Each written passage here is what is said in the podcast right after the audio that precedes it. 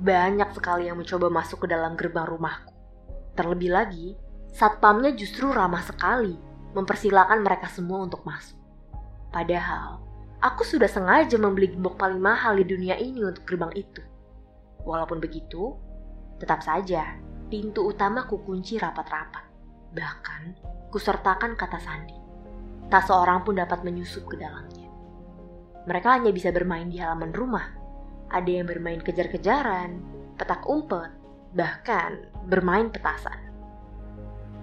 Ada seseorang yang mengetuk pintu berulang kali. Sempat aku buka pintu itu sekali. Kupersilakan ia memasuki ruang tamu. Sementara yang lain masih kubiarkan berkeliaran di halaman. Terserah mereka mau berbuat apa.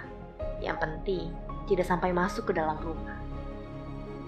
Kujamu tamu tadi hanya minuman sekadarnya. Berbincang sebentar, lalu kusuruh ia untuk keluar kembali. Aku takut ia tidak mau pulang dan meminta untuk menginap di sini. Secara berkala, aku melihat suasana di luar melalui jendela. Ingin sekali aku membukakan pintu, lalu mempersilahkan mereka semua untuk masuk. Tuan rumah macam apa aku ini? Tetap saja, aku masih ada kontrak dengan penghuni rumah di sini. Tidak boleh menumpangi orang lain. Cukup aku dan satu penghuni lainnya.